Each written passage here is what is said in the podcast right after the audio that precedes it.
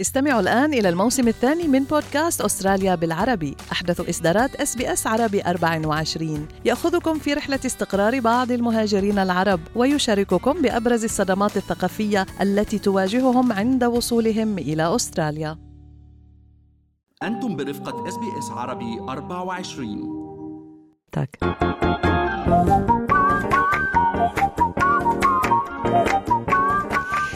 شو في ما في من أستراليا وحول العالم بفقرة منوعات آخر فقرات برنامجنا الصباحي Good Morning Australia رح نبلش معكم فارس وبترا. رح نبلش مع تايلر سويفت حققت رقم غير مسبوق بقطاع الموسيقى. فازت بجائزة جرامي للألبوم العام للمرة الرابعة سيطرة نسائية بترا على نسخة هذا العام من ال Grammys وأعلنت سويفت بأن ستصدر ألبوم جديد بنيسان إبريل. سويفت البالغة من العمر 34 عام. كانت مش ساعتها الدنيا تفوقت على أساطير الموسيقى نتحدث عن فرانك سيناترا ويعني يلي فازوا هن فقط بالجائزة ثلاث مرات. تتذكري بس إجت تايلر سويفت على أستراليا يعني كانت حمى تايلر سويفت. صحيح. هلا بنفس السياق بترا إذا لاحظتي كان في كتير انتقادات لتايلر سويفت إنه سلمتها الجائزة سيلين ديون وسيلين ديون مريضة وما توقعنا إنها تظهر بالحفل. فتايلر سويفت أخذت الجائزة وصارت تحكي مع الجمهور عن ألبومها الجديد ويعني تجاهلت سيلين ديون إلى حد كتير كبير.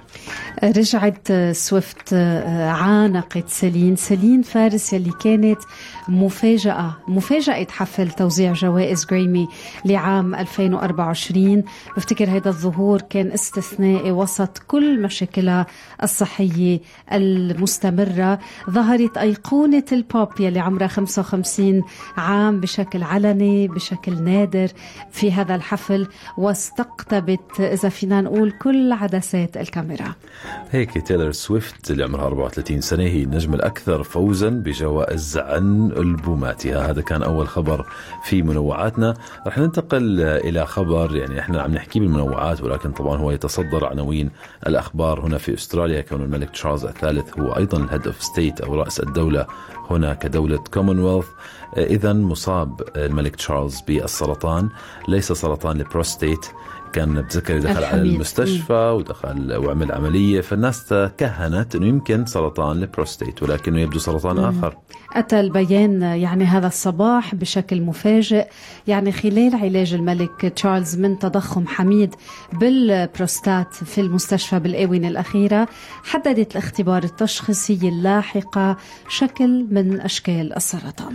يعني يمكن ما يحسب للملك تشارلز أنه اختار مشاركة التشخيص على الملأ وخبر الببليك لمنع التكهنات حكى ومش هو حكى يعني في بيان القصر إنه فهم الجمهور لجميع ومعاناة مرضى السرطان بكل أنحاء العالم. موضوع مهم.